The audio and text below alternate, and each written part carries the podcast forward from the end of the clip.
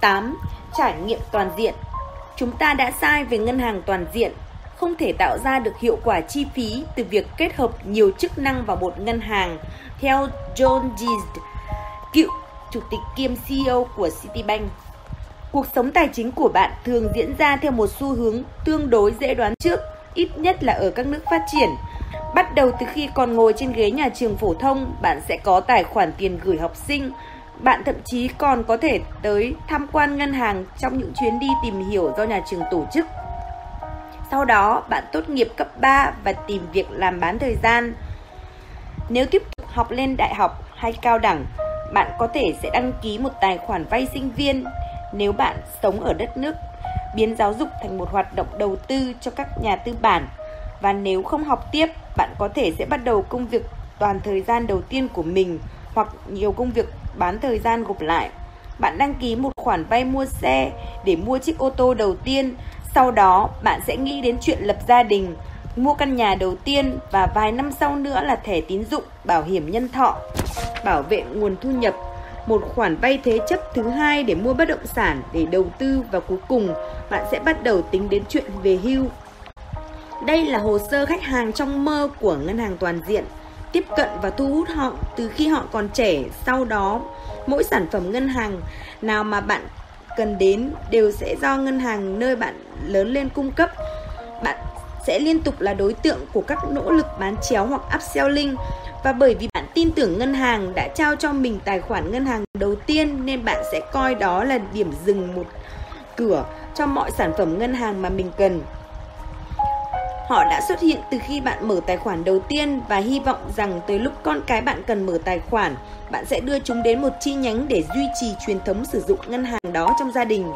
Chỉ có điều mọi việc bây giờ không diễn ra như vậy nữa. Người tiêu dùng trung bình ở Mỹ, Anh và Australia ngày nay có mối quan hệ với khoảng 4 đến 7 tổ chức tài chính khác nhau và một doanh nghiệp trung bình sẽ sử dụng ít nhất là 2, có khi lên đến 5 hoặc 6 tổ chức tài chính. Hơn một nửa số nhà đầu tư cũng sở hữu nhiều tài khoản môi giới và đầu tư khác nhau. Thực tế ở đây là khác với cuộc hôn nhân kéo dài 50 năm, đối với tiền bạc, chúng ta không duy trì sự trung thành đầy lý tưởng với một ngân hàng duy nhất lúc nào chúng ta cũng tham gia vào các mối quan hệ ngân hàng rất cởi mở. Những kỳ vọng của người tiêu dùng thế hệ hậu thiên niên kỷ Thế hệ Y, thế hệ thiên niên kỷ là thế hệ công dân số đầu tiên được sinh ra trong một thế giới công nghệ. Họ lớn lên trong một thế giới mà nếu bạn cần tìm hiểu thông tin về nơi Abraham Lincoln chào đời, ai đã xây dựng kim tự tháp, người ngoài hành tinh chăng? hay đợt nhật thực tiếp theo diễn ra vào khi nào thì thay vì tới thư viện tìm cuốn bách khoa toàn thư Britannica, bạn chỉ việc hỏi chị Google. Không chỉ có thế, khi bắt đầu đi làm và trở thành người tiêu dùng, họ bước vào một thế giới của những sự thỏa mãn tức thời và thương mại điện tử, vốn nằm ngoài khả năng tưởng tượng của các thế hệ trước. Qua mạng trực tuyến, họ có thể đặt mua pizza, đặt vé xem phim, vé máy bay, đặt chỗ khách sạn và quan trọng hơn, họ có thể tìm hiểu xem những người như mình đánh giá ra sao về chất lượng của các nhà hàng, nhà cung cấp dịch vụ và nhiều công ty tổ chức khác. Hiệu ứng mạng lưới và mạng xã hội đã góp phần khuếch tán xu hướng này. Theo đó, các dịch vụ tiên tiến nhất, thú vị nhất sẽ nhận được đà đẩy ngày càng cao vì người tiêu dùng sẽ chia sẻ với bạn bè của mình về những khám phá mới nhất của họ. Nếu như người tiêu dùng thế hệ thiên niên kỷ cảm thấy xa lạ với việc mở một cuốn bách khoa toàn thư, dùng điện thoại cố định để gọi tới cửa hàng Domino đặt pizza hay tới văn phòng đại lý du lịch để đặt vé máy bay thì họ cũng ngày càng cảm thấy xa lạ với khái niệm đến chi nhánh các nghiên cứu đã chỉ ra rằng cuộc sống hàng ngày của thế hệ thiên niên kỷ gần như chỉ tập trung trên không gian số. Họ sẽ không bao giờ nghĩ đến việc sử dụng ngân hàng di động để kiểm tra số dư tài khoản. Họ không thể hiểu vì sao séc lại tồn tại trên cõi đời này và hẳn họ sẽ thắc mắc nếu có người gửi séc cho họ qua đường bưu điện. Họ sống trong một thế giới nơi họ kỳ vọng rằng hoạt động ngân hàng sẽ diễn ra một cách suôn sẻ và nhịp nhàng, theo thời gian thực nếu bạn nhất quyết đòi hỏi một người thuộc thế hệ thiên niên kỷ phải đến chi nhánh để làm thẻ tín dụng, thì theo số liệu thống kê, bạn sẽ không bao giờ gặp lại họ nữa đâu. Họ đã tìm được một giải pháp thay thế trên mạng trực tuyến rồi. Nếu họ là một người thuộc thế hệ thiên niên kỷ đã sống qua cuộc khủng hoảng tài chính toàn cầu, thì dù sao họ cũng bị dị ứng với chuyện thực hiện những khoản vay tín dụng không cần thiết. Tôi sẽ nói thêm về vấn đề này sau đây. Tuy nói như vậy nhưng tùy thuộc vào thị trường mà bạn đang hoạt động,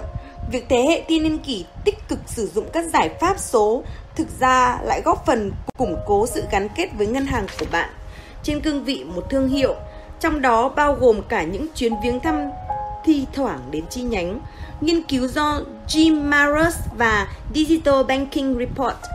cho biết người tiêu dùng thế hệ thiên niên kỷ ở Mỹ truy cập ngân hàng qua di động với tần suất khoảng 8,5 lần mỗi tháng, trong khi các thế hệ khác chỉ có 1,3 lần mỗi tháng. Họ cũng có xu hướng kết nối với ngân hàng qua email cao gấp 4 lần so với các thế hệ khác, tức là 4,6 lần trên tháng so với 0,9 lần trên tháng. Việc mở tài khoản trực tuyến đã trở thành chuyện thường ngày và đây là phương pháp được thế hệ thiên niên kỷ ưa thích 61%. Trong khi đó, tính trung bình chỉ có 1 phần 3 người thuộc các thế hệ khác thích mở tài khoản trực tuyến 28% so với việc đến chi nhánh mở trực tiếp.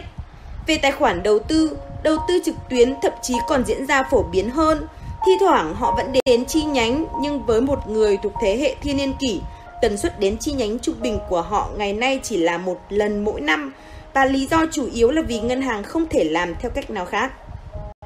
Điều thú vị nằm ở chỗ, nghiên cứu trên chỉ ra rằng 10% thế hệ thiên niên kỷ đang sử dụng ngân hàng chỉ hoạt động qua công nghệ số làm ngân hàng chính và 15% người tiêu dùng thuộc tầng lớp giàu có cũng nhiệt tình sử dụng sản phẩm dịch vụ của các tổ chức tài chính thuần túy hoạt động trong không gian số.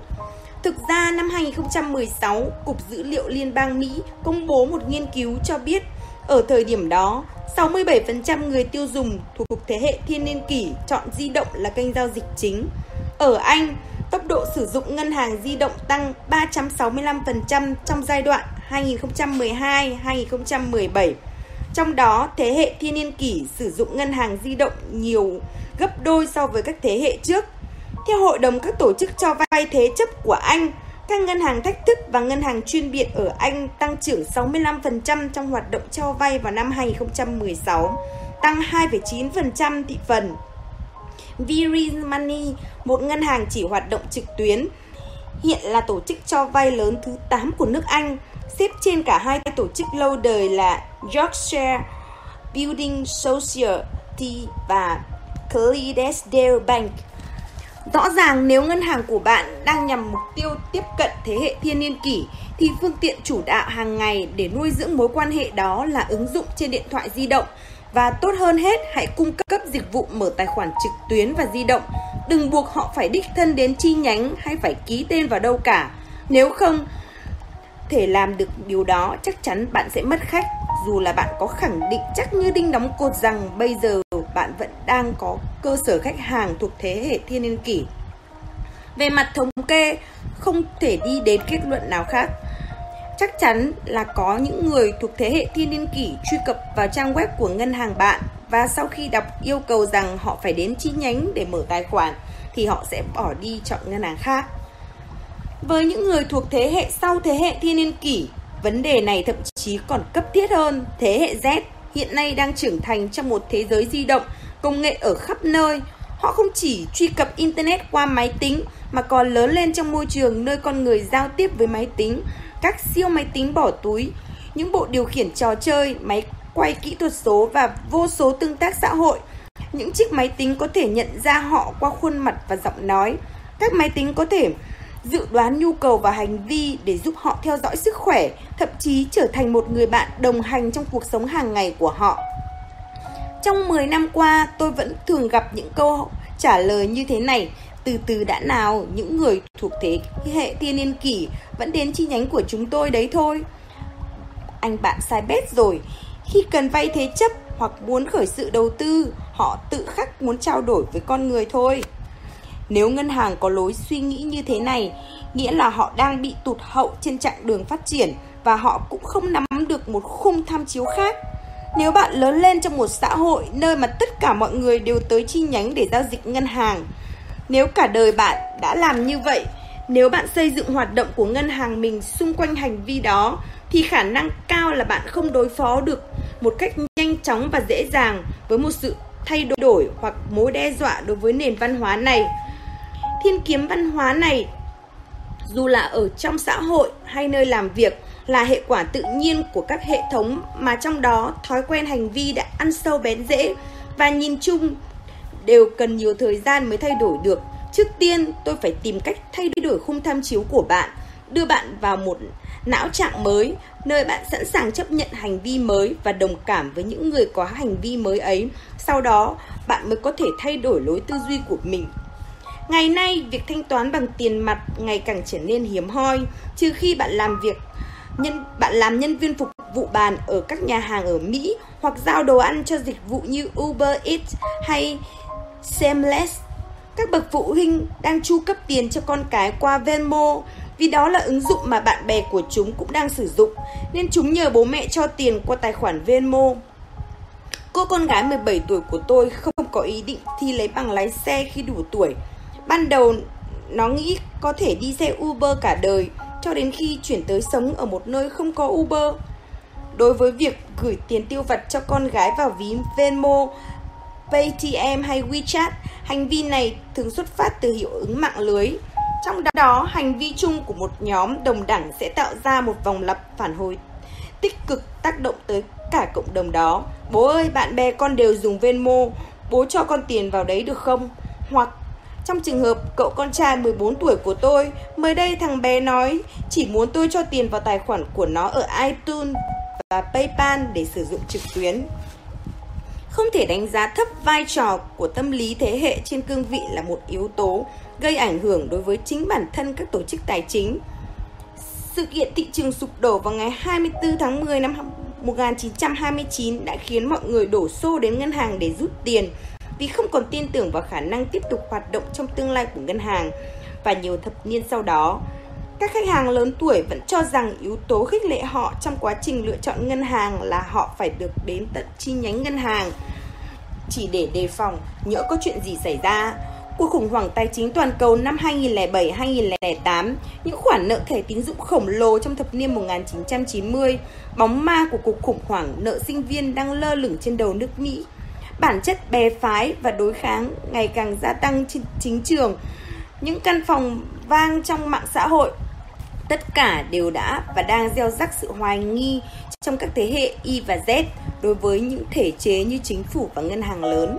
Ở Mỹ hiện nay có chưa đến 1 phần 3 người thuộc thế hệ thiên niên kỷ sở hữu thẻ tín dụng, mức thấp nhất trong nhóm tuổi này trong vòng 40 năm qua kể từ khi thẻ tín dụng ra đời.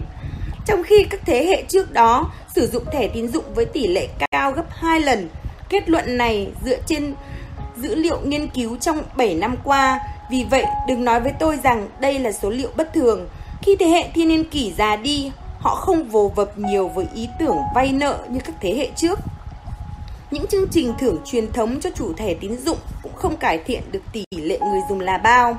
Tổng giá trị giải thưởng mà 6 nhà phát triển thẻ tín dụng lớn nhất nước Mỹ chi ra tăng gấp đôi từ 11 tỷ đô la lên 23 tỷ đô la trong giai đoạn từ năm 2010 đến 2016.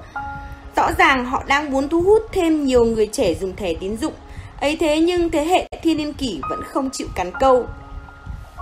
Các nhà kinh tế học nghiên cứu xu hướng thanh toán sẽ thấy rõ một điều rằng thế hệ thiên niên kỷ đang ngã theo các phương thức thanh toán, không dùng đến cả tiền mặt và tín dụng.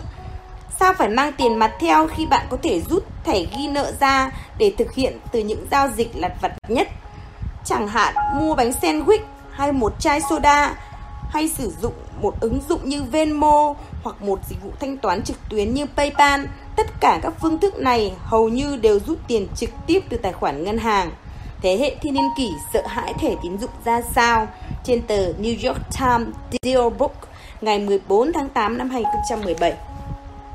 Đây là một phần trong sự dịch chuyển về thói quen thanh toán ở quy mô rộng hơn. Thực tế ở đây là nếu dùng điện thoại di động để trả tiền, bạn sẽ không ưu tiên chọn thẻ tín dụng hơn thẻ ghi nợ làm phương tiện thanh toán. Tính ứng dụng cải tiến của bản thân các phương tiện thanh toán hướng về sự cân đối trong tài khoản chi tiêu của người dùng và điều đó sẽ giúp bạn nhận thức rõ hơn về những gì mình có thể mua được Vốn quen thuộc với công nghệ, thế hệ thiên niên kỷ và thế hệ Z sẽ có khả năng điều chỉnh hành vi của mình nhanh hơn so với các thế hệ cha anh. Do đó, chúng ta thấy ở đây có mối tương quan trực tiếp giữa việc sử dụng công nghệ và sự chấp nhận các mô hình cũ hơn như thẻ tín dụng và tín dụng xoay vòng. Một thiết bị cho phép bạn mua sắm ngẫu hứng, chiều theo ý thích nhất thời vì bạn chỉ cảm nhận được hệ quả của việc làm đó khi nhận bản sao kê cuối tháng là không phù hợp với thế giới vận hành theo thời gian thực ngày nay. Các sản phẩm và hệ thống ngân hàng thường rất chậm chạp trong việc thay đổi, ngay cả khi phải đối mặt với những sự dịch chuyển như thế này về hành vi. Tuy nhiên, nếu nhìn vào lịch sử, bạn sẽ thấy cuộc tiến hóa trong lĩnh vực ngân hàng là một sự thay đổi lớn về phương thức tiếp cận hành vi và sở thích. Trong cuộc tiến hóa từ ngân hàng cộng đồng sang ngân hàng toàn diện, mục tiêu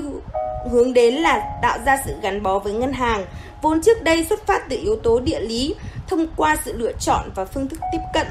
Ngân hàng với nền tảng có thể được tiếp cận ở khắp nơi trên toàn cầu, chỉ, thực sự cần thiết khi chúng ta bắt đầu di chuyển nhiều hơn ở quy mô toàn cầu. Ngân hàng cung cấp các sản phẩm thẻ tín dụng, vay cá nhân, vay thế chấp, tiền gửi cố định, chỉ khả thi khi tầng lớp trung lưu phát triển. Giả thiết cơ bản ở đây là bạn sẽ trung thành với ngân hàng chính của mình, nghĩa là bạn sẽ chỉ cần đến một mối quan hệ ngân hàng, tất cả những thứ khác là thừa thãi hoặc không trung thành với ngân hàng nào đã trao cho bạn cuốn sổ tiết kiệm đầu tiên khi bạn mới 10 tuổi. Vào thập niên 1980 và 1990, trở thành ngân hàng chính của khách hàng là mục tiêu nhắm tới của mọi thương hiệu ngân hàng lớn trên thế giới. Và họ cho rằng để đạt được mục tiêu này, họ phải trở thành ngân hàng toàn diện. Ngược lại, nếu bạn không phải là ngân hàng chính của tôi, mục tiêu của bạn sẽ là tìm cách giành được nhiều cơ hội giao dịch với tôi hơn thông qua việc tập trung vào các sản phẩm cụ thể. Có thể là thẻ tín dụng, vay mua ô tô, tài khoản đầu tư, khi Internet phát triển, chúng ta thấy sự bùng nổ về các phương án lựa chọn do các nhà cung cấp dịch vụ tài chính ở các khu vực chính thống lẫn khu vực thay thế mang lại. Xuất phát từ nhu cầu phát triển các phương pháp thu hút và tiếp cận khách hàng khác thay thế phương pháp truyền thống, ngân hàng phải xây dựng mối quan hệ hợp tác với đại lý bán xe để bán cho bạn gói thuê xe hoặc vay mua ô tô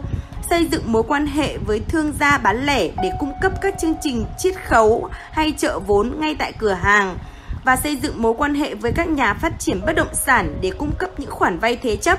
Dần dần, khả năng ngân hàng của bạn trở thành ngân hàng chính hoặc ngân hàng duy nhất đối với khách hàng giảm đi vì các sản phẩm và dịch vụ ngân hàng không còn giới hạn ở một thương hiệu ngân hàng duy nhất đang mở chi nhánh hoạt động trong khu vực bạn sinh sống.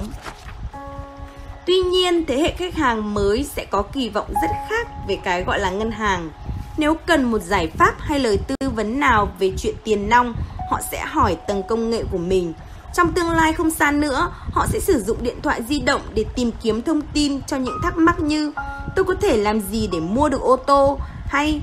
tôi có thể làm gì để mua được nhà. Song song với đó, họ vẫn tham khảo ý kiến của bạn bè và bố mẹ các xu hướng này có thể sẽ củng cố thêm cho hành vi sử dụng ngân hàng truyền thống, nhưng khi khách hàng ngày càng trở nên độc lập hơn và tính ứng dụng của ngân hàng ngày càng hiện diện ở khắp mọi nơi, vấn đề sẽ chỉ đơn giản là cứ hỏi đi rồi bạn sẽ nhận được câu trả lời.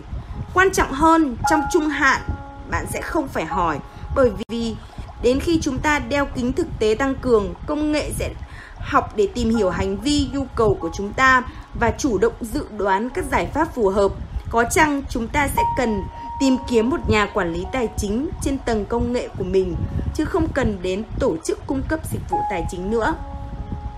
Khách hàng của ngày mai sẽ kỳ vọng rằng những vấn đề liên quan đến tiền bạc, thanh toán, tiếp cận tín dụng sẽ tự động diễn ra. Lực ma sát bằng không sẽ là một quy định bắt buộc chứ không phải là ngoại lệ. Trong thế giới mới này, nếu bạn yêu cầu tôi phải ký tên vào một hồ sơ nào đó hoặc phải tới một tòa nhà nào đó thì mới được phép sử dụng một dịch vụ thì nhiều tiêu dùng của thế hệ hậu thiên niên kỷ sẽ không cho rằng bạn bị điên đâu mà họ thực sự không hiểu bạn đang nói đến chuyện gì. Sự mâu thuẫn về mặt nhận thức ở đây sẽ là rất lớn. Điều đó chẳng khác gì việc yêu cầu họ mở cuốn bách khoa toàn thư ra để tra giá Bitcoin mới nhất tổ chức lại trải nghiệm. Giai đoạn đầu tiên của fintech là tách rời các dịch vụ tài chính. Dù là dịch vụ đầu tư, các giao dịch ngân hàng thường nhật, vay sinh viên, tín dụng tại cửa hàng và gần như mọi khía cạnh khác trong ngân hàng bán lẻ mà bạn có thể nghĩ ra. Ở bất cứ đâu cũng xuất hiện hàng đoàn các công ty khởi nghiệp đứng lên tuyên bố rằng họ sẽ dự phần vào nồi cơm của các ngân hàng. Báo cáo tương lai tài chính của Goldman Sachs cho biết tới 20% doanh thu trong ngành tài chính có thể sẽ bị các đối thủ ngoài ngành chiếm giữ. Dịch nghĩa ngoài ngành ở đây có nghĩa là các công ty fintech và công ty công nghệ. Tuy nhiên, việc tách rời các dịch vụ tài chính và sự xuất hiện của các đối thủ phi truyền thống không phải là tin tức mới. SSBC, Citigroup cùng nhiều ngân hàng khác đã tách riêng các đơn vị nghiệp vụ chứng khoán, vay thế chấp và thẻ tín dụng từ nhiều năm qua rồi. Chẳng hạn, các tổ chức cho vay trên thị trường hiện nay đang mang đến những giải pháp tín dụng thay thế cho chủ sở hữu các doanh nghiệp nhỏ. Bởi nếu sử dụng dịch vụ ngân hàng truyền thống, họ sẽ phải đợi 3 đến 4 tuần mới nhận được khoản vay, đó là trong trường hợp họ được duyệt.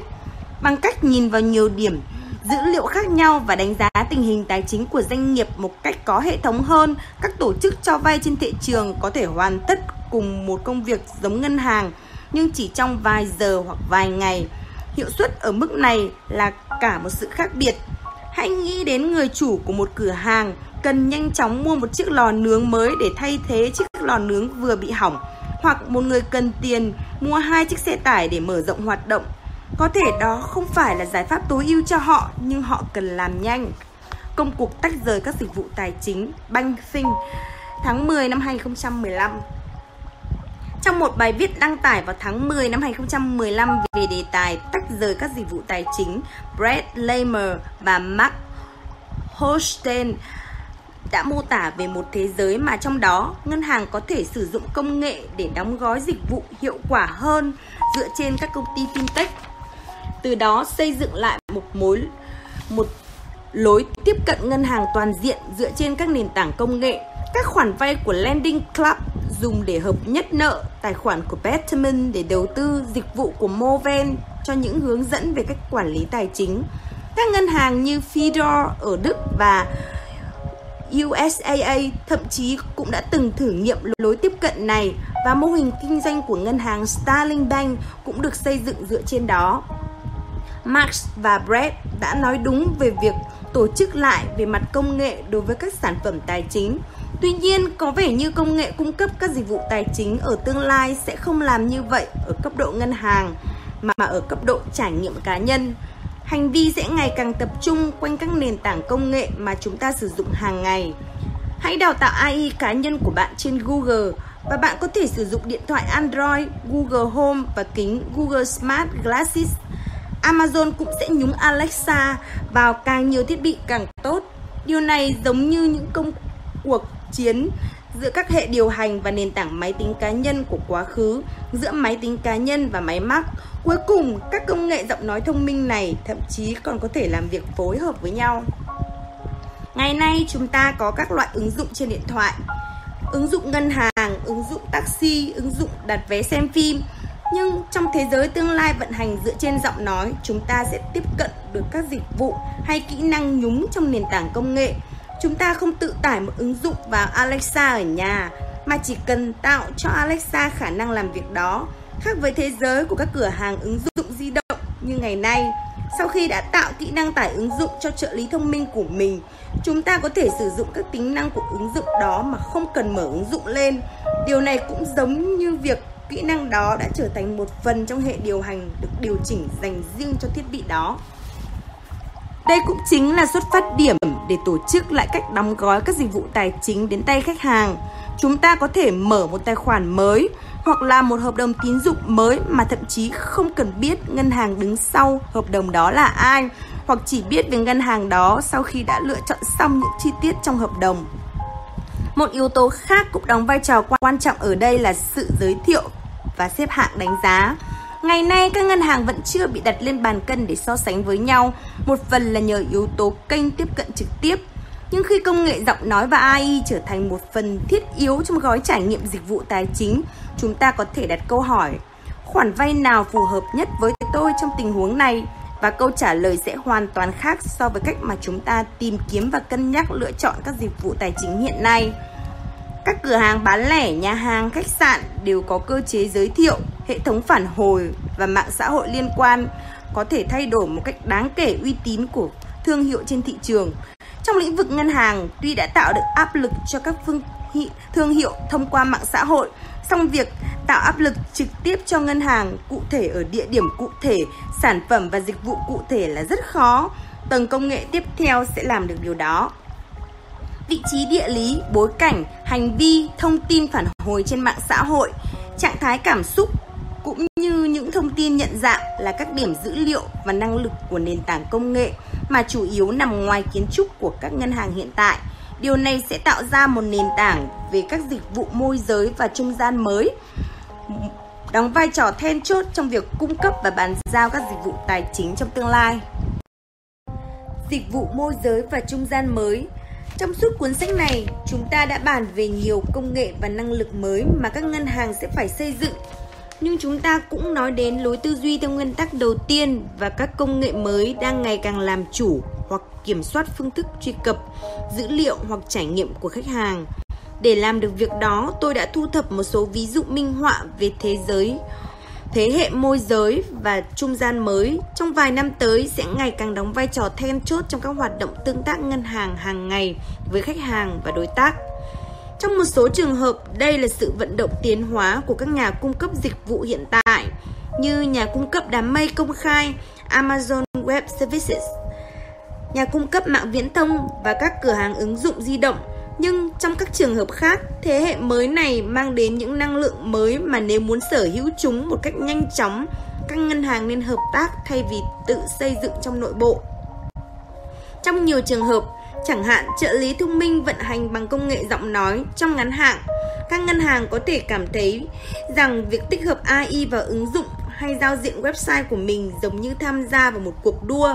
Tuy nhiên, xét về dài hạn, Tổng công nghệ cho trợ lý thông minh sẽ dựa trên hệ điều hành tích hợp trong thiết bị thông minh, nhà cửa và xe cộ, có năng lực nền tảng và năng lực xử lý ngôn ngữ tự nhiên tinh vi hơn so với chatbot.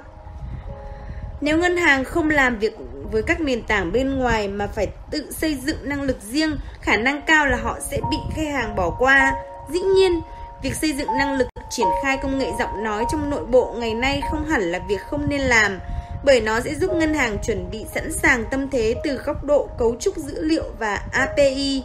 để có thể hợp tác với các công ty như Amazon hay Apple. Dưới đây là minh họa về một số nhóm năng lực đang được phát triển bên ngoài tổ chức ngân hàng ngày nay. Môi giới dữ liệu nhận dạng, môi giới dữ liệu, tầng dịch vụ dựa trên đám mây, nền tảng tổng hợp công nghệ, quyền tài phán về nơi cư trú của dữ liệu, tầng công nghệ nhúng, cỗ máy thanh toán và thương mại, nhà cung cấp dịch vụ AI, cấu trúc đầu tư mạo hiểm. Môi giới dữ liệu nhận dạng như đã nói ở trên, lĩnh vực thanh toán di động ngày càng nằm dưới sự thống trị của các công ty hoạt động trên giao thức Internet, vốn không thuộc các mạng lưới thanh toán thống trị thế giới thẻ nhựa do ngân hàng sở hữu hoặc tự phát triển. Facebook, Apple, Google, Alibaba và WeChat là và các công ty khác hiện đều có khả năng nhận dạng khách hàng tốt hơn so với ngân hàng. Các chính phủ như Canada đang thử nghiệm các hệ thống nhận dạng số trên blockchain để một ngày nào đó đưa chúng thành giải pháp thay thế hộ chiếu. Như đã nói ở các chương trước, thay vì tự thu thập từ đầu tư từ đầu các thông tin KYC như cách làm hiện nay của các ngân hàng trong tương lai, họ chỉ cần sử dụng một dữ liệu nhận dạng như dữ liệu sinh chắc hành vi hay các dữ liệu tương tự để đối chiếu với các cơ sở dữ liệu như thế này nhằm xác minh nhận dạng của khách hàng. Như Debert đã chỉ ra ở phần trước, ngân hàng có thể trở thành lực lượng chính trong kiến trúc nhận dạng được tín nhiệm này. Nhưng như thế cũng không có nghĩa rằng khi mở tài khoản mới, bạn sẽ cung cấp lại từ đầu tất cả các thông tin nhận dạng của mình. Môi giới dữ liệu có lẽ bạn cho rằng Google, Facebook và Apple đang nắm dữ liệu nhiều về bạn nhất đúng không? Nếu bạn đang sinh sống ở Mỹ hoặc châu Âu thì các công ty đó có lẽ không có chân trong danh sách 10 công ty sở hữu nhiều dữ liệu nhất về bạn. Hoặc các dữ liệu giúp chúng tôi biết bạn là ai và bạn làm gì. Một báo cáo của Ủy ban Thương mại Liên bang FTC năm 2014 có mô tả về một lĩnh vực ngành nghề chuyên thu thập dữ liệu từ nhiều nguồn mà người tiêu dùng không hay biết. Ngành này có nhiều tầng lớp và đan xen lẫn nhau và lưu trữ hàng tỷ điểm dữ liệu bao quát gần như mọi người tiêu dùng trên nước Mỹ. Ở Liên minh châu Âu EU, tuy quy định về bảo vệ dữ liệu chung, GDPR có đặt ra quy định rõ ràng về việc các công ty sử dụng, bảo vệ và sử dụng dữ liệu của công dân trong khối EU. Song điều này cũng không mang lại cho các ngân hàng lợi thế về thông tin so với các tổ chức khác. Trên thực tế, với các quy định về hoạt động ngân hàng mở, các ngân hàng cung cấp dịch vụ phi ngân hàng sẽ ngày càng có khả năng tiếp cận dữ liệu ngân hàng của bạn nhiều hơn. Nhưng có một điều mà các tổ chức môi giới dữ liệu nhận thức được rất rõ, hồ sơ dữ liệu của bạn sẽ ngày càng đóng vai trò then chốt với các tổ chức hoạt động dựa vào công nghệ. Rốt cuộc, điều này có nghĩa là nếu bạn hoạt động trong lĩnh vực trải nghiệm ngân hàng thì bạn sẽ phải làm việc với các nhà môi giới dữ liệu bởi vì họ sẽ giúp bạn biết khách hàng sẽ cần đến ngân hàng bạn ở đâu và khi nào. Dữ liệu mà bạn sở hữu trong tay là không đủ để, để thực hiện sự liên kết đó và dữ liệu mà bạn có xét về mặt kỹ thuật thuộc quyền sở hữu của khách hàng và họ sẽ sử dụng nó để tiếp cận các dịch vụ nằm ngoài ngân hàng của bạn. Tầng dịch vụ dựa trên đám mây Ngày nay, nhiều kiến trúc lõi của ngân hàng thách thức, chẳng hạn an ninh mạng, xác định nhận dạng, quản lý phiên giao dịch, cửa hàng ứng dụng và tích hợp di động với hệ điều hành chỉ đơn thuần là các dịch vụ ứng dụng nằm bên trên nền tảng của Google Amazon Web Service, AWS hay Microsoft Azure. Đối với nhiều ngân hàng, đám mây riêng tư cũng giống như một dạng nhà kho dữ liệu cải tiến. Đối với các ngân hàng thách thức, đám mây được coi là giỏ hàng chứa các dịch vụ có thể sử dụng mà không phải tự xây dựng. Ngoài ra, các dịch vụ đám mây như AWS hiện nay thường hoạt động tốt hơn so với ngăn xếp an ninh Internet riêng của ngân hàng từ 5 đến 10 lần. Amazon là đích nhắm của các đợt tấn công từ chối dịch vụ phân tán DDoS, các âm mưu xâm lược trái phép và các kế hoạch gian lận cùng tất cả những mối đe dọa khác về an ninh mà bạn có thể hình dung tới tần suất hàng chục nghìn lượt mỗi ngày. Nhưng thời gian chết của các ứng dụng dựa trên AWS ngày càng trở nên hiếm hoi vì các hệ thống của họ đã được rèn luyện để ngày một vững chắc hơn. Trong lĩnh vực an ninh mạng, việc này thường được ví một dạng phản ứng của hệ miễn dịch. Khi bạn xử lý được càng nhiều cuộc tấn công, kiến trúc của bạn càng trở nên chắc chắn hơn. Trong trường hợp của AWS, họ nhận được nhiều công cuộc tấn công hơn bất cứ ngân hàng nào trên thế giới. Do đó, chắc chắn họ phải làm cho các hệ thống của mình ngày càng trở nên mạnh mẽ và thông minh hơn. Tôi đặt cược 10 Bitcoin với bọn bạn rằng nếu bạn để ngân hàng của mình thi thố khả năng đảm bảo an ninh mạng với AWS thì họ sẽ nện cho bạn như tử như The Rock trong trận đấu vật do công ty WWE tổ chức. Vấn đề là đối với ngân hàng thách thức, quyết định sử dụng đám mây là một quyết định tự nhiên và hiển nhiên. Đám mây mang lại một nhóm dịch vụ hoàn toàn mới, có khả năng triển khai nhanh chóng, có những năng lực đảm bảo an ninh với tiêu chuẩn của quân đội và bạn có thể khởi động các bộ vi xử lý cùng không gian dữ liệu dễ như với tay bật công tắc điện khi cần mở rộng quy mô nhanh chóng. Bạn không cần phải liên tục sắm thêm phần cứng mới. Nền tảng tổng hợp công nghệ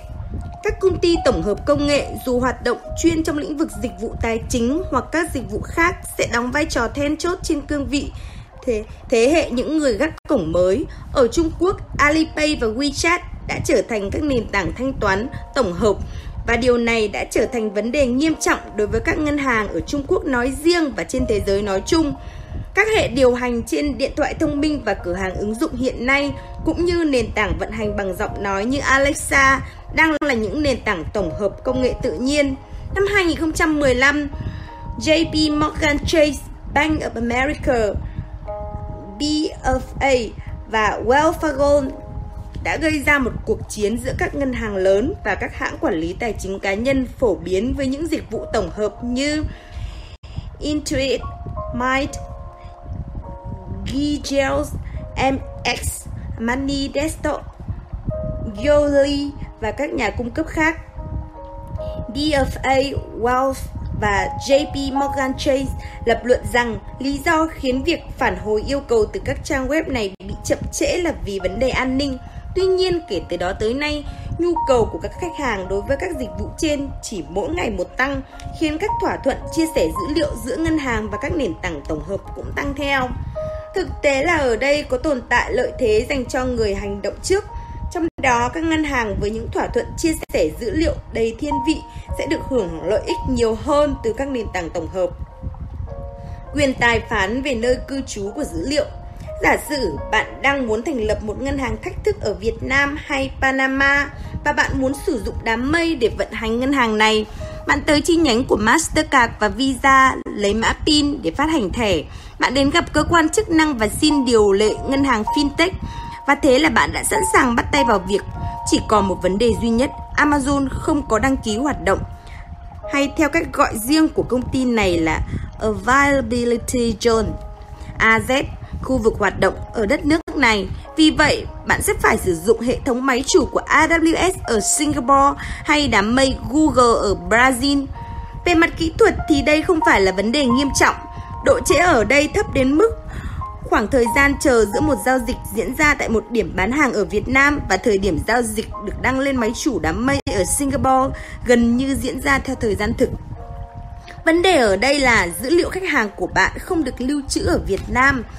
Bây giờ khi Amazon tích hợp bổ sung nhiều AZ ở khắp nơi trên thế giới, điều này có thể sẽ không còn phải là một vấn đề lớn, nhưng Amazon coi mảng kinh doanh đám mây như mảng bán lẻ của họ vậy. Họ sử dụng các trung tâm khu vực kết hợp với các phương pháp phân phối tại địa phương. Không có lý do gì để kỳ vọng rằng họ sẽ có AZ ở Việt Nam. Do đó, dữ liệu khách hàng ở Việt Nam của bạn có thể được lưu ở Singapore chắc chắn rằng ngân hàng trung ương ở Việt Nam sẽ không quá nhiệt tình với ý tưởng này. Tầng tiếp cận khách hàng Năm 1990, tất cả các kênh mà khách hàng sử dụng để tiếp cận các hoạt động ngân hàng đều do ngân hàng sở hữu. Ngày nay, đại đa số hoạt động tiếp cận hoạt động ngân hàng hàng ngày đều diễn ra ở các kênh không do ngân hàng sở hữu và cũng nằm ngoài khả năng kiểm soát của ngân hàng. Điều này có nghĩa là trên cương vị một ngân hàng, bạn cần phải có một chiến lược dài hơi và cụ thể để liên kết với các nền tảng công nghệ đa dạng có khả năng tiếp cận khách hàng hàng ngày tốt hơn. Nhà cung cấp dịch vụ AI, Facebook, Apple, Google, IBM và Microsoft đều đầu tư mạnh tay vào hoạt động nghiên cứu và phát triển R&D, AI và đây là các công ty công nghệ dẫn đầu thế giới về mức độ chi tiêu cho R&D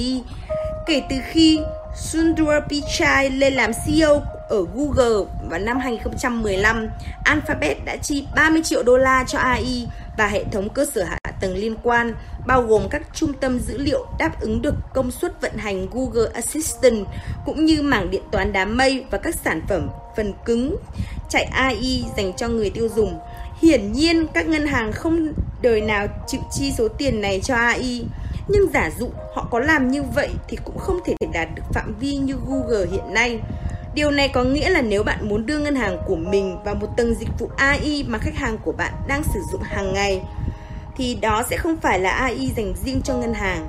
Hiện nay so với khu vực công nghệ, toàn bộ ngành ngân hàng Mỹ chỉ chi tiêu khoảng 1 đến 2% cho hoạt động R&D về AI. Bản thân con số này đã nói lên tất cả. Cấu trúc đầu tư mạo hiểm nếu muốn đầu tư vào các công ty fintech, bạn có thể tự thành lập quỹ đầu tư mạo hiểm riêng Venture Capital VC như cách làm của BBVA, Citi và Santander. Nhưng phương pháp này đòi hỏi nguồn vốn lớn, có thể lên tới gần 100 triệu đô la. Với một ngân hàng không có quy mô hoạt động toàn cầu, đây là một yêu cầu khó đáp ứng. Nhưng còn có một số phương án khác các ngân hàng nhỏ hơn đang ngày càng tham gia nhiều hơn trong vai trò đối tác, hạn chế hoặc nhà đầu tư chiến lược trong các quỹ VC tập trung vào fintech, chẳng hạn các quỹ do tập đoàn SBI, trước đây là SoftBank Investment, hay tập đoàn Anthemis tạo ra. Nhờ vậy, họ được tham gia vào mạng lưới các nhà đầu tư có cùng mục tiêu và ý tưởng, đồng thời được xếp vào danh sách ưu tiên tiếp cận các công ty fintech trong danh mục đầu tư của quỹ ngân hàng toàn diện. Khi cuộc dịch chuyển về hướng ngân hàng nhúng trở nên hoàn thiện, những ngân hàng thuộc nhóm đầu sẽ không phải là các ngân hàng sở hữu mạng lưới phân phối lớn mà là các ngân hàng có năng lực dữ liệu quy mô lớn, mang lại những lợi thế trong việc cung cấp bối cảnh cho hoạt động ngân hàng hàng ngày. Để làm được điều này, ngân hàng không những phải kiên quyết thực hiện một cuộc chuyển đổi mạnh mẽ và dứt khoát sang hướng tái thiết kế cách vận dụng tính ứng dụng của ngân hàng vào cuộc sống của khách hàng, mà còn đòi hỏi một sự cam kết lớn đối với việc xây dựng mối quan hệ hợp tác với các đối tác hoạt động bên ngoài lĩnh vực ngân hàng, nhưng có khả năng tiếp cận hoặc sở hữu dữ liệu, từ đó mang đến sự khác biệt thực sự cho việc gợi ý sản phẩm dịch vụ ngân hàng theo thời gian thực trên cương vị một ngân hàng khi đã nhận thức được rằng bạn không còn là tổ chức tài chính được nữa, chỉ cần ngồi ở chi nhánh chờ khách hàng đến, bạn có thể suy nghĩ về cách thiết kế các hoạt động tương tác hàng ngày theo hướng biến những năng lực của bạn trở thành một phần không thể thiếu đối với khách hàng. Để trở thành nhà cung cấp trải nghiệm tài chính cho khách hàng, bạn sẽ không thể dựa vào sản phẩm, con người hay thậm chí là kênh Tất cả sẽ phải dựa vào việc dự đoán và cung cấp trải nghiệm vào thời điểm và địa điểm khách hàng cần đến nó nhất. Kỷ nguyên của ngân hàng toàn diện hầu như đã đến rất gần rồi và điều đó có nghĩa là hoạt động ngân hàng sẽ được lồng ghép hay nhúng vào trong cuộc sống của khách hàng, chứ không phải là hoạt động ngân hàng như chúng ta biết ngày nay. Bài viết nổi bật không chỉ là ngân hàng số Jim Maris sự thành công của thương mại điện tử, thanh toán P2P, Uber và các trợ lý thông minh sử dụng giọng nói đều có một điểm chung rất lớn. Chúng cung cấp một trải nghiệm giúp cuộc sống hàng ngày trở nên đơn giản. Do người tiêu dùng ngày càng sử dụng điện thoại thông minh và các ứng dụng số nhiều hơn, nên người giành chiến thắng trong tương lai sẽ là những tổ chức có thể tạo ra các trải nghiệm số dựa theo bối cảnh và diễn ra nhuần nhuyễn với cuộc sống của khách hàng, không phụ thuộc vào các kênh vật lý Người tiêu dùng hiện đại không có thời gian để đến chi nhánh, dẫu rằng một số người vẫn khẳng định họ muốn chi nhánh tiếp tục hoạt động. Họ không muốn phải ngồi thực hiện quy trình mở tài khoản mới, gặp gỡ chuyên gia cố vấn đầu tư, viết xét giấy hay sử dụng thẻ ghi nợ hay thẻ tín dụng. Họ muốn cuộc sống thật đơn giản nhờ vào việc vận dụng các công nghệ phân tích tiên tiến AI, bàn giao sản phẩm dịch vụ trong không gian số, và đưa ra những lời gợi ý theo thời gian thực và phù hợp với cá nhân họ. Các công ty fintech có quy mô khiêm tốn và các công ty công nghệ lớn tiếp tục khiến hệ thống ngân hàng bán lẻ trên thế giới phải lùi bước. Cung cấp các dịch vụ tận dụng được công nghệ số tiên tiến nhất để mang lại một trải nghiệm khách hàng, loại bỏ được những khâu cồng kềnh khỏi các giao dịch ngân hàng. Những tân binh tương đối mới trong lĩnh vực tài chính như Alipay Trung Quốc, WeChat Trung Quốc, Rakuten Nhật Bản, Atom Anh, Monzo Anh, Starlink Anh, Moven Mỹ, N26 Đức và Revolut Anh đã gia nhập vào hàng ngũ các tên tuổi phổ biến như PayPal, Amazon và Google để phá vỡ hệ sinh thái ngân hàng, tận dụng các cơ sở hạ tầng hiện đại và mang đến làn gió mới cho các nền văn hóa. Nhiều gã khổng lồ công nghệ sở hữu các yếu tố tạo nên thành công, sức mạnh số, cơ sở khách hàng lớn, các tổ chức đã quen thuộc với việc cải thiện trải nghiệm khách hàng và khả năng mở rộng thương hiệu sang lĩnh vực ngân hàng. Theo Bain and Company, cải thiện trải nghiệm khách hàng trong lĩnh vực ngân hàng. Đáng lo ngại hơn, một số công ty trong số đó hiện đã có thể tạo dựng được sự tín nhiệm vốn trước đây chỉ dành riêng cho các ngân hàng và tổ chức tín dụng truyền thống. Kết quả là Ngày càng có nhiều người tiêu dùng sẵn sàng sử dụng các sản phẩm tài chính của các công ty phi truyền thống này, đặc biệt là khi họ cung cấp trải nghiệm vượt trội hơn so với các tổ chức phải kế thừa di sản của quá khứ. Vượt ra ngoài những yếu tố cơ bản của ngân hàng số, vào thời đại khi mà một số hoạt động thuộc dạng phức tạp nhất, chẳng hạn thành lập doanh nghiệp, đăng ký một khoản vay mua ô tô hay mua nhà thế chấp gửi tiền ra nước ngoài và xây dựng danh mục đầu tư đều đã được số hóa. Nhu cầu số hóa toàn bộ các giao dịch, đặc biệt là giao dịch mở tài khoản ngân hàng cơ bản, ngày càng trở nên cấp thiết hơn bao giờ hết đối với các tổ chức tài chính truyền thống. Điều này sẽ đòi hỏi một sự đổi mới hoàn toàn về trang web, các ứng dụng ngân hàng di động cùng những quy định vận hành đằng sau. Cuộc di cư sang không gian số có nhiều ý nghĩa tuyệt vời về mặt tài chính. Chẳng hạn, các giao dịch thông thường đòi hỏi sự can thiệp của nhân viên ngân hàng. không chỉ tốn kém gấp 20 lần so với những giao dịch được thực hiện trực tuyến hoặc thông qua thiết bị di động mà bản thân người tiêu dùng thực ra cũng thích xử lý những hoạt động ngân hàng hàng ngày bằng các phương tiện số. Ví dụ, trong khi các công ty hàng đầu trong lĩnh vực tự phục vụ ở Hà Lan, Ba Lan và Australia thực hiện phần lớn các giao dịch của mình mà không cần phải tương tác với con người, thì 40% người được hỏi ở Mỹ vẫn phải đến chi nhánh gặp nhân viên ngân hàng ít nhất một lần mỗi quý để thực hiện giao dịch tiền gửi. Con số người sử dụng các kênh số là 21% và số người sử dụng máy ATM là 18%. Ngay cả trong cùng một thị trường địa lý cũng tồn tại khoảng cách lớn giữa tổ chức đứng đầu và tổ chức đi sau trong công cuộc tối ưu hóa công nghệ số. Đối với những người nói rằng cuộc dịch chuyển sang ngân hàng di động và việc sử dụng một số dịch vụ, số dường như đã chững lại thì đó là thứ quan điểm phản ánh sự thất bại của hầu hết các tổ chức tài chính trong việc cải thiện năng lực số của mình chứ không phải là vì người tiêu dùng không muốn nhận được trải nghiệm tốt hơn. Điều quan trọng đối với các ngân hàng nằm ở thách thức rằng người tiêu dùng kỳ vọng những trải nghiệm tốt hơn nữa trong các ứng dụng ngân hàng di động, thanh toán, robo advisor và ngân hàng sử dụng công nghệ giọng nói. Điều này chỉ càng góp phần làm gia tăng khả năng các đối thủ phi truyền thống sẽ nhảy vào sân nhà của ngân hàng chỉ trong vòng vài năm tới. Các ngân hàng và các tổ chức tín dụng phải bắt tay vào khám phá các công nghệ mới nổi có khả năng tận dụng dữ liệu người tiêu dùng, các công nghệ phân tích tiên tiến và công cụ số mới ra đời, chẳng hạn trợ lý số hoạt động bằng giọng nói. Các nghiên cứu đã chỉ ra rằng 25% người được hỏi ở Mỹ nói rằng họ sử dụng trợ lý thoại như Siri, Alexa hay Google Assistant trên điện thoại thông minh hoặc Alexa hay Google Home tại nhà. Ngoài ra, tuy hiện nay chỉ có 5 đến 6% người được hỏi ở Mỹ, Australia và Anh trả lời rằng họ đang sử dụng công nghệ giọng nói để thực hiện các giao dịch ngân hàng thì có tới 20 đến 25% người nói rằng họ sẵn sàng thử dùng công nghệ này để giao dịch ngân hàng trong tương lai. Các ngân hàng nắm rõ những yếu tố cơ bản trong công nghệ số sẽ có thể củng cố được lòng trung thành của khách hàng bằng cách nhanh chóng đưa công nghệ mới vào sử dụng thực tế trong các mô hình vừa kiểm định vừa học tập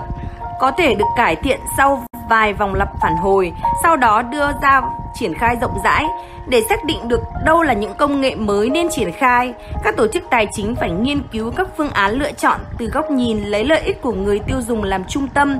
chứ không chỉ đơn thuần coi đó là một cách giúp giảm bớt chi phí. Mô hình Amazon cung cấp nhiều thông tin định hướng cho ngành ngân hàng. Không thể phủ nhận sức phát triển bùng nổ và tác động mang tính cạnh tranh của Amazon đối với lĩnh vực bán lẻ. Nền tảng thành công của họ trong mảng bán lẻ là Amazon Prime. Theo số liệu ước tính gần đây của công ty nghiên cứu người tiêu dùng Consumer Intelligence Research Partners CIRP, chương trình thành viên Prime của Amazon có khoảng 80 triệu thành viên ở Mỹ, trong khi con số này vào giai đoạn cuối quý 1 năm 2016 mới là 58 triệu người. Điều này có nghĩa là 64% hộ gia đình ở Mỹ hiện đã là thành viên của Amazon Prime. Hầu hết các nhà quan sát thông thường đều sẽ cho rằng lý do giúp gia tăng lòng trung thành với chương trình Prime của Amazon là chính sách giao hàng miễn phí. Song thực ra nguyên nhân chính nằm ở việc thay đổi hành vi tiêu dùng thông qua việc giảm bớt lực ma sát. Chính sách giao hàng nhanh là một chiến thuật cho phép chiến lược chào bán những trải nghiệm khách hàng tốt nhất, khiến khách hàng tự động sử dụng Amazon. Chính sách giao hàng nhanh không phải là một chiến lược nếu xét về bản chất, khách hàng mua sắm tại Amazon bởi nó là trải nghiệm tốt nhất là Bright đã dẫn dắt nó tiến lên phía trước. Nhà cố vấn mảng bán lẻ Richie Seargels phát biểu. Giảm lực ma sát để thay đổi triệt để hành vi của người tiêu dùng là mục tiêu đằng sau công nghệ đặt hàng bằng một cú nhấp chuột. Chương trình giao hàng siêu tiết kiệm Super Saver Shipping khuyến khích khách hàng không ngại chọn đồ vào giỏ hàng và toàn bộ hệ thống các thiết bị Alexa sử dụng lệnh bằng giọng nói để đơn giản hóa việc đặt hàng, giảm lực ma sát và cải thiện trải nghiệm người tiêu dùng cũng là mục tiêu đằng sau quyết định mua lại Whole Foods mới đây của Amazon. Cốt lõi trong chiến lược của Amazon là bánh đà nổi tiếng của công ty này. Bánh đà này có tên là The Virtuous Cycle vòng xoắn tiến ra đời trước khi Amazon bổ sung các mảng kinh doanh khác ngoài bán lẻ, chẳng hạn như Amazon Web Services. Nhìn vào bánh đà nguyên bản, có thể thấy rõ rằng tất cả các yếu tố đều xoay quanh vấn đề cải tiến trải nghiệm khách hàng liên tục. Trải nghiệm khách hàng mạnh mẽ sẽ thu hút thêm nhiều khách hàng đến với nền tảng, từ đó tiếp tục thu hút thêm nhiều người bán cùng tham gia. Nhiều người bán sẽ làm giảm chi phí và giá thành sản phẩm thông qua cơ chế cạnh tranh tự nhiên, đồng thời mở rộng sự lựa chọn cho khách hàng. Giá thấp và nhiều lựa chọn hơn sẽ mang đến nhiều khách hàng hơn và chu kỳ này cứ thế tự xoay vòng lặp lại. Khi bánh đà này bắt đầu có đà, Amazon có thể thu thập được những khối lượng dữ liệu lớn về người tiêu dùng để phân tích, từ đó đưa ra được những gợi ý phù hợp hơn và có thể điều chỉnh được hành vi của người tiêu dùng. Thay vì thu thập dữ liệu để làm những báo cáo nội bộ hoành tráng, Amazon áp dụng tất cả những kiến thức thu thập được theo thời gian thực để củng cố trải nghiệm và gia tăng lòng trung thành của khách hàng. Do bánh đà mang lại hiệu quả rộng lớn xuyên suốt toàn bộ công ty nên họ còn nhận ra một lợi thế khác. Họ có thể thực hiện nhiều dự án nhỏ ở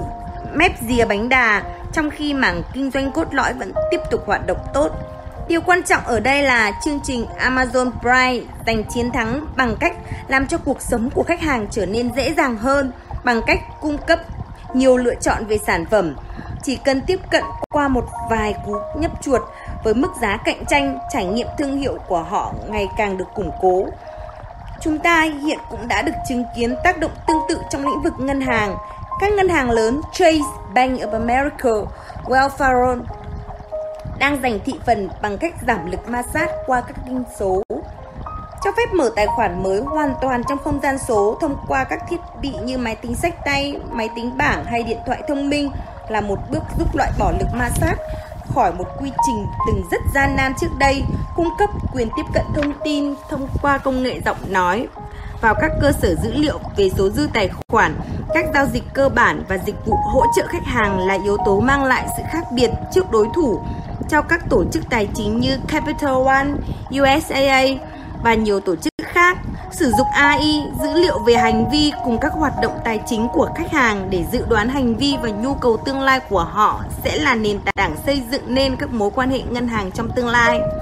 Amazon đang đặt ra tiêu chuẩn cho các kỳ vọng của khách hàng bên ngoài lĩnh vực bán lẻ. Ngành ngân hàng có thể học hỏi từ chương trình Amazon Prime hoặc họ có thể khoanh tay đứng nhìn trong khi Amazon và các công ty công nghệ lớn khác tận dụng tầng trải nghiệm khách hàng tuyệt vời của mình để cung cấp nhiều dịch vụ ngân hàng mà các ngân hàng truyền thống đang cung cấp hiện nay. Ngân hàng mở, cơn siêu bão số Tác động kết hợp giữa công nghệ tiên tiến, Internet tốc độ cao,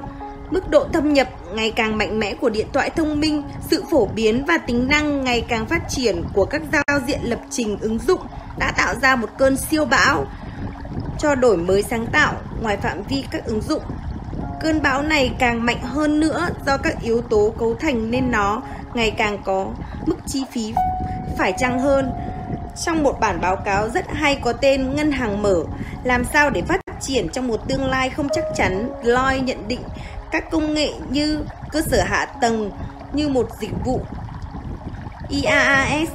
nền tảng như một dịch vụ PaaS và phần mềm như một dịch vụ SaaS đã mở ra cơ hội cho phép các công ty công nghệ mới ra đời tham gia vào lĩnh vực ngân hàng bán lẻ với chi phí vận hành IT thấp hơn. Chúng cũng cho phép họ phản ứng linh hoạt trước những sự thay đổi trong nhu cầu của thị trường. Có một sự đồng thuận ngày càng cao giữa các nhà quan sát trong lĩnh vực tài chính rằng tuy giai đoạn chuyển đổi ban đầu trong lĩnh vực ngân hàng có thể chỉ là sự mở rộng của các nhà cung cấp dịch vụ truyền thống và phi truyền thống sang những giải pháp thay thế mới cho các dịch vụ ngân hàng hiện hành. Nhưng sự chuyển đổi cuối cùng có thể còn có quy mô sâu rộng hơn thế. Trong tương lai, hệ sinh thái ngân hàng sẽ mở rộng, vươn ra khỏi phạm vi các dịch vụ tài chính đơn thuần hoặc các dịch vụ tài chính sẽ được định nghĩa lại và chỉ còn đóng vai trò như một hợp phần nhỏ trong một hệ sinh thái phi ngân hàng ở quy mô lớn hơn. Mô hình ngân hàng của tương lai sẽ có hình thức ngân hàng thị trường. Trong ngân hàng thị trường, mô hình kinh doanh ngân hàng truyền thống được biến đổi thành một thị trường hoạt động dựa trên nền tảng với nguồn dữ liệu dồi dào, trong đó một số nhà cung cấp dịch vụ tài chính liên tục cạnh tranh với nhau để mang lại những sản phẩm phù hợp với từng cá nhân khách hàng và có giá trị tốt. Báo cáo trên của Deloitte nhận định, Kết quả là các dịch vụ ngân hàng truyền thống được tăng cường bằng một loại sản phẩm dịch vụ đa dạng thông qua một hệ sinh thái các nhà cung cấp. Hệ sinh thái ngân hàng thị trường sẽ cho phép người tiêu dùng tiếp cận những dịch vụ mang tính cá nhân hóa cao do tận dụng được dữ liệu khách hàng thông qua phương thức vận hành ngân hàng mở và các API. Khác với các công cụ lập ngân sách với quy trình tiếp cận đóng ngày nay, hệ sinh thái mới sẽ cho phép người tiêu dùng tối ưu hóa tất cả các mối quan hệ ngân hàng của mình, giảm chi phí và tăng lợi nhuận. Không chỉ dừng lại ở những dịch vụ ngân hàng truyền thống, hệ sinh thái mới còn tạo điều kiện để các ngân hàng trở thành trung tâm cho các dịch vụ phụ trợ phi tài chính khác do các ngân hàng hoặc tổ chức khác trong những lĩnh vực khác cung cấp. Trong kịch bản này, các API của ngân hàng sẽ tiến hành tập trung hóa các dịch vụ theo vòng đời khách hàng, giảm lực ma sát và cải thiện trải nghiệm khách hàng. Thay vì các hợp phần rời rạc trong một quy trình diễn ra theo vòng đời khách hàng như mua nhà, mua ô tô, thành lập một công ty nhỏ hay sinh con, tất cả các bên liên quan, ngân hàng, bảo hiểm, bán lẻ, cơ quan chính phủ, đại lý sẽ được tập hợp lại với nhau trong một thị trường toàn diện. Phòng thủ tốt là tấn công mạnh. Cách tốt nhất để chuẩn bị cho sự gia tăng cạnh tranh tất yếu do chiến lược tiếp tục mở rộng các dịch vụ ngân hàng của Amazon, Google, PayPal, Facebook cùng nhiều ngân hàng khởi nghiệp khác đang mọc lên mang lại sự chủ động trong việc phát triển các giải pháp số hóa và cá nhân hóa. Khả năng cao là để làm được việc này, ngân hàng sẽ phải bắt tay xây dựng những mối quan hệ đối tác mới với các tổ chức ở bên trong và bên ngoài tổ chức ngân hàng truyền thống, đồng thời định nghĩa lại về nội dung của hệ sinh thái ngân hàng. Nếu ngân hàng không định hướng lại cách tiếp cận của mình và tích cực đẩy nhanh sự tiến bộ thì lòng trung thành của khách hàng sẽ bị mai một dần và họ sẽ phải ngậm ngùi đứng nhìn các công ty fintech nhỏ cùng tổ chức công nghệ lớn gặm mòn dần thị trường của mình. Trong khi đó, mô hình kinh tế của họ cũng sẽ tan rã dần khi mà quá nhiều giao dịch thông thường tiếp tục được lưu thông qua các mạng lưới tổng đài và chi nhánh với chi phí vận hành đắt đỏ. Khi các công nghệ số và kỹ thuật phân tích tiên tiến mang lại nhiều cơ hội lý thú cho các tổ chức tài chính như hiện nay, chỉ những tổ chức lớn mới thực sự có khả năng chuẩn bị sẵn sàng cho tương lai số. Tuy có những ngoại lệ đáng chú ý, song câu hỏi đặt ra ở đây vẫn là liệu có phải đại đa số các tổ chức ngân hàng là quá nhỏ để có thể thành công trong một hệ sinh thái ngân hàng số mang tính cạnh tranh cao? Trong đó, người chiến thắng sẽ được xác định dựa trên khả năng sử dụng dữ liệu và thông tin để mang đến những trải nghiệm số tuyệt vời. Thách thức lớn nhất đối với hầu hết các tổ chức tài chính nhỏ trong việc trở thành các ngân hàng số là làm sao để có được nguồn kiến thức chuyên môn cùng nhân sự phù hợp nhằm triển khai các giải pháp số và giải pháp dữ liệu tiên tiến một cách tự nhiên. Một thách thức nữa mà các tổ chức nhỏ đang phải đối mặt là cấu trúc dữ liệu cần thiết để xây dựng nên các giải pháp số. Dĩ nhiên những thách thức này không phải là không thể vượt qua nhưng đó đều là những thách thức lớn. Trong hầu hết các trường hợp, các tổ chức nhỏ cung cấp dịch vụ tài chính đều không có đủ nguồn lực nội bộ để giải quyết các thách thức này, đặc biệt là khi tính đến những giải pháp thay thế đang được ưa chuộng trên thị trường ngày nay. Các ngân hàng và tổ chức tín dụng nhỏ chắc chắn sẽ phải cân nhắc đến quyết định xây dựng, mua lại, hợp tác với bên ngoài. Trước tình hình khan hiếm nguồn nhân tài, phần lớn các tổ chức cả nhỏ và lớn đều phải đứng trước một quyết định rằng họ có nên thâu tóm hoặc bắt tay hợp tác với một nhà cung cấp giải pháp chuyên dụng để triển khai các giải pháp ngân hàng số hay không. Nhưng điều quan trọng hơn đối với các tổ chức nhỏ sẽ là sự quyết tâm ở cấp lãnh đạo cấp cao nhất trong việc triển khai nguồn lực để đáp ứng nhu cầu ngày càng cao của thị trường. Cuối cùng, các tổ chức tài chính truyền thống thuộc đủ mọi quy mô đều có một lợi thế lớn xuất phát từ những ờ, kiến giải về khách hàng mà họ sở hữu. Chìa khóa thành công ở đây là làm sao để vận dụng những kiến giải này sao cho nó có thể tác động một cách trực tiếp và tích cực đến trải nghiệm số tương tự như cách các công ty công nghệ lớn hiện đang cải thiện trải nghiệm mua sắm mạng xã hội, tìm kiếm và thanh toán. Bài viết nổi bật số hóa để dẫn đầu cuộc chuyển mình của ngân hàng Emirates NBD Suvo Saka Tác giả bài viết này điểm qua những cột mốc nổi bật trên hành trình của ngân hàng Emirates NBD trong không gian số. Emirates NBD là một trong những thương hiệu ngân hàng lớn nhất khu vực Trung Đông và là lá cờ tiên phong về đổi mới sáng tạo công nghệ số trong khu vực. Năm 2017, Emirates NBD giành giải thưởng danh giá tổ chức dịch vụ tài chính đổi mới nhất trong năm của Viện Quản trị Ngân hàng. Với tỷ lệ thâm nhập điện thoại thông minh thuộc hàng cao nhất thế giới, sự trỗi dậy của thế hệ thiên niên kỷ trẻ trung cùng sự xuất hiện mang lại nhiều đột phá của các công ty fintech, các tiểu vương quốc Ả Rập Thống Nhất UAE và khu vực Trung Đông đang chứng kiến cơn siêu bão số hóa ngân hàng bắt đầu cung cấp dịch vụ ngân hàng trực tuyến và SMS banking từ thập niên 1990, Emirates NBD là một trong những ngân hàng đầu tiên trong khu vực thực hiện số hóa. Chương trình chuyển đổi số hóa của chúng tôi bắt đầu từ năm 2012 với tầm nhìn do ba lãnh đạo cấp cao đặt ra. Theo đó, chuyển đổi số phải được đặt làm mục tiêu ưu tiên hàng đầu. Đối với chúng tôi, đây là thời điểm phải trả lời cho câu hỏi số hóa hay là chết. Năm 2013, Emirates NBD vạch ra một chiến lược thực hiện quá trình chuyển đổi số kéo dài nhiều năm.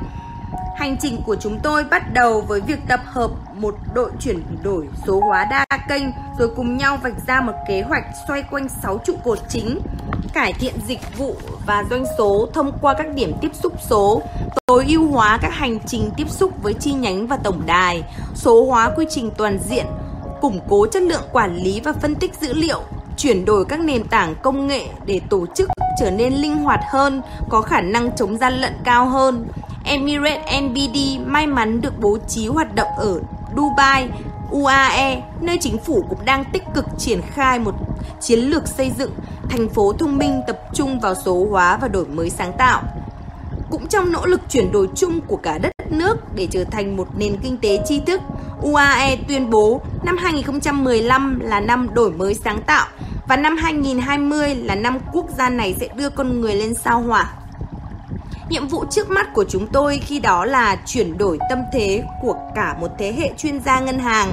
dạy họ cách tư duy phá bỏ lối mòn. Chúng tôi muốn khách hàng của mình biết rằng chúng tôi đang lắng nghe nhu cầu của họ về các sản phẩm mang tính đột phá liên quan tới công nghệ số,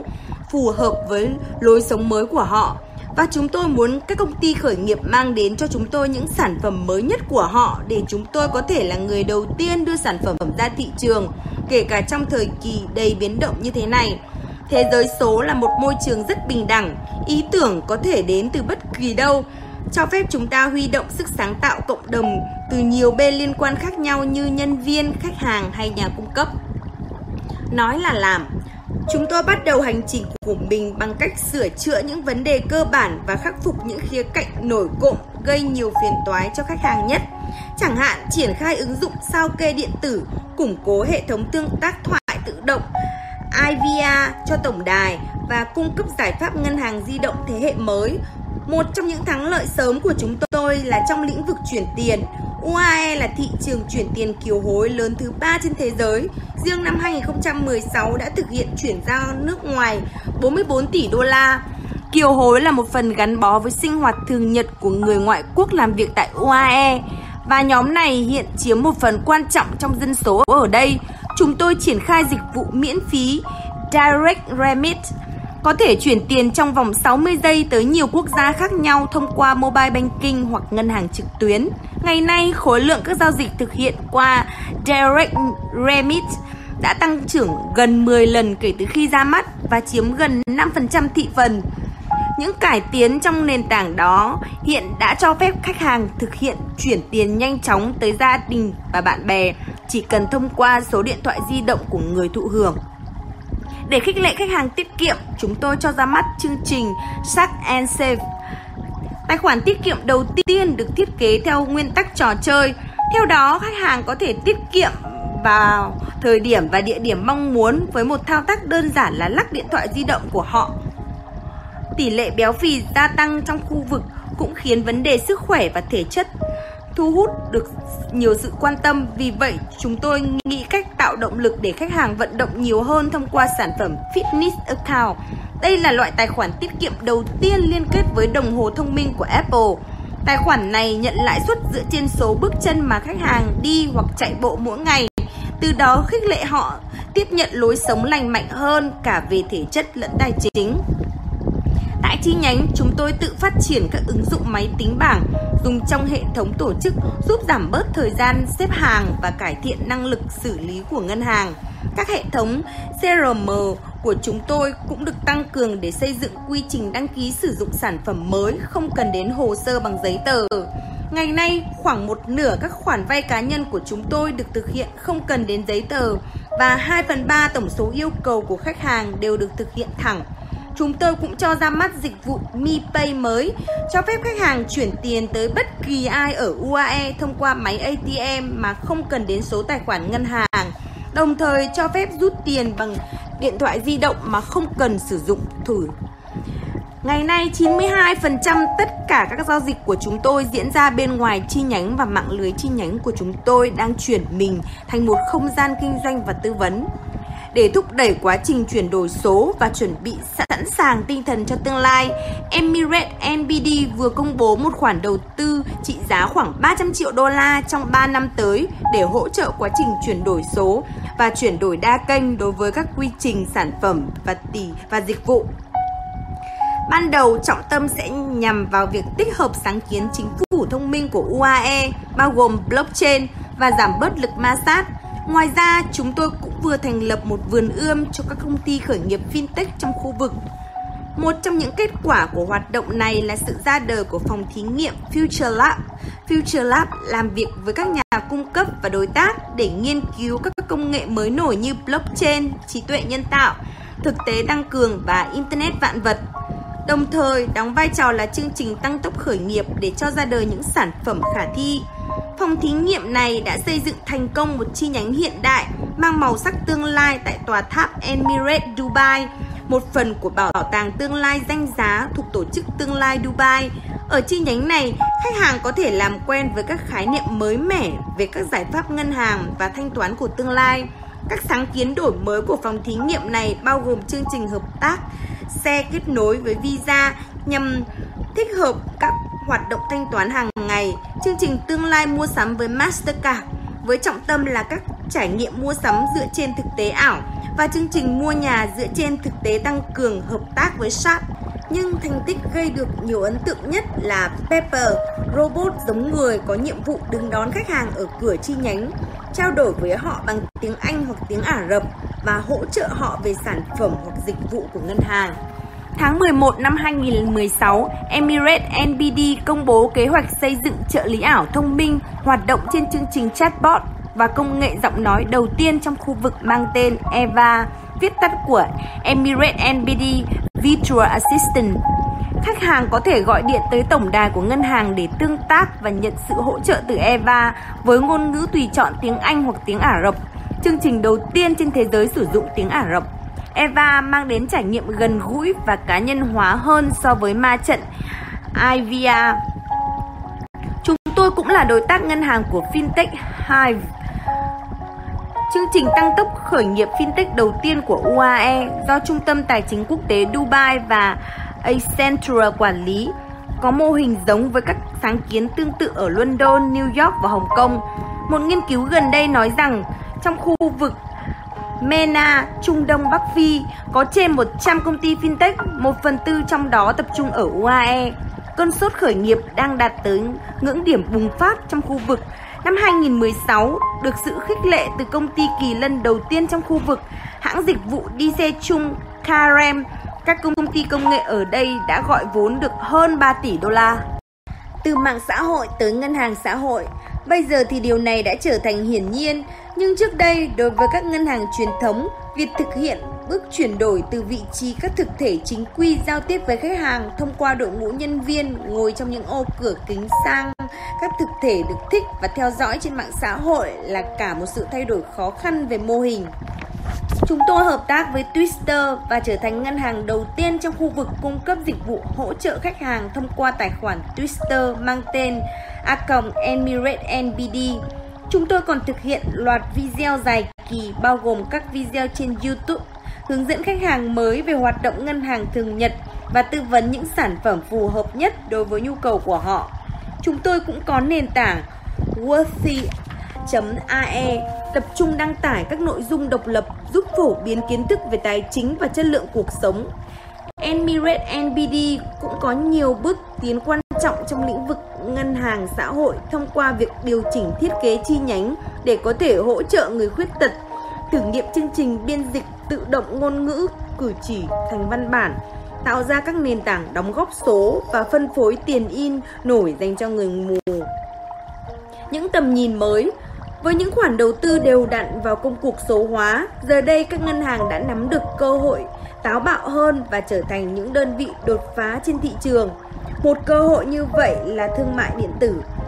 Trước thực tế rằng ngành thương mại điện tử của UAE đang chuẩn bị đón một sự thay đổi lớn, Amazon vừa công bố sự hiện diện của mình ở thị trường này thông qua việc mua lại sàn thương mại điện tử sở tại lớn nhất UAE.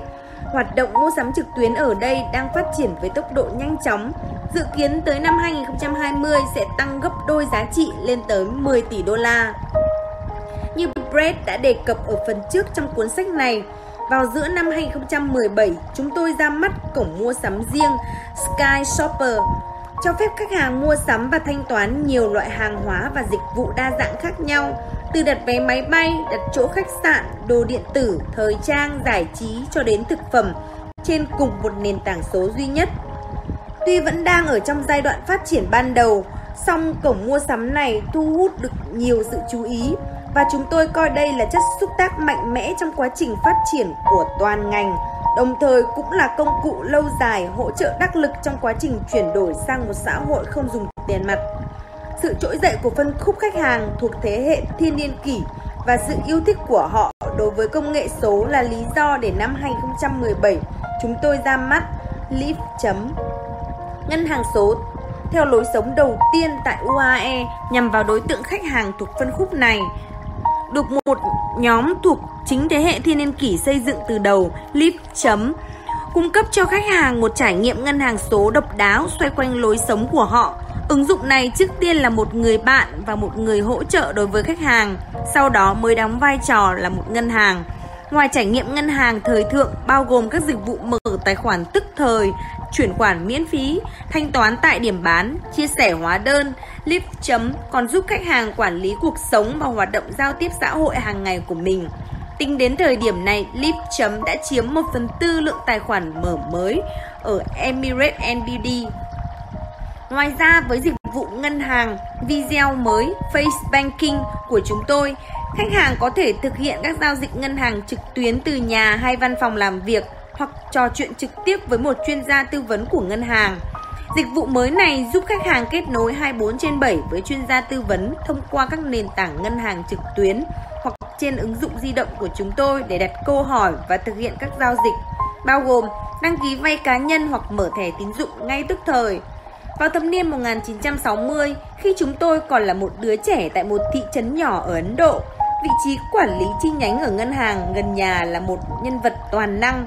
Ông ấy biết tất cả mọi thứ về tất cả các gia đình trong thị trấn và ra quyết định cho vay sau khi đánh giá hết sức chủ quan về các yếu tố tài chính và xã hội. Khi bố tôi muốn vay tiền để cho anh trai tôi đi học đại học, vị quản lý ngồi xuống trao đổi về việc chọn ngành học của anh tôi, than viền về tình hình giáo dục nước nhà. Và sau vài tách trà pha sữa thì ký xác nhận khoản vay, cuối cùng là màn bắt tay và ôm nhau rồi ra về. Ngày nay một khoản vay vẫn có thể được thực hiện bên một tách trà hay bàn ăn tối, nhưng sự khác biệt ở đây là bạn có thể làm như thế ngay tại văn phòng làm việc hay ở nhà mình, thậm chí còn không cần phải biết tên của vị quản lý ngân hàng. Bạn vào mạng trò chuyện với một chuyên gia tư vấn, có lẽ là với một robo advisor, điền thông tin vào một mẫu đơn đăng ký điện tử, tải lên một vài tài liệu và khoản vay được duyệt trước khi bạn uống xong tách trà đây là công nghệ cao, nhưng nó cũng có tính tương tác cao và điều này sẽ tiếp tục mang lại nhiều thành công cho những ngân hàng năng nổ như Emirates NBD. Suvo Saka là chuyên gia ngân hàng bán lẻ với trên 30 năm kinh nghiệm hoạt động ở nhiều vị trí khác nhau tại năm tổ chức tài chính lớn và trên nhiều khu vực ở châu Á, Trung Đông và châu Phi. Hiện tại, ông là phó chủ tịch điều hành cấp cao và trưởng bộ phận ngân hàng bán lẻ và quản lý tài sản của ngân hàng Emirates NBD, ngân hàng lớn nhất Dubai. Năm 2018, Suvo được trao giải thưởng toàn cầu của tổ chức Retail Banker International ở hạng mục chuyên gia ngân hàng bán lẻ của năm. Bạn đọc có thể liên hệ với ông qua địa chỉ onsuvosaka.emiratesnbd.com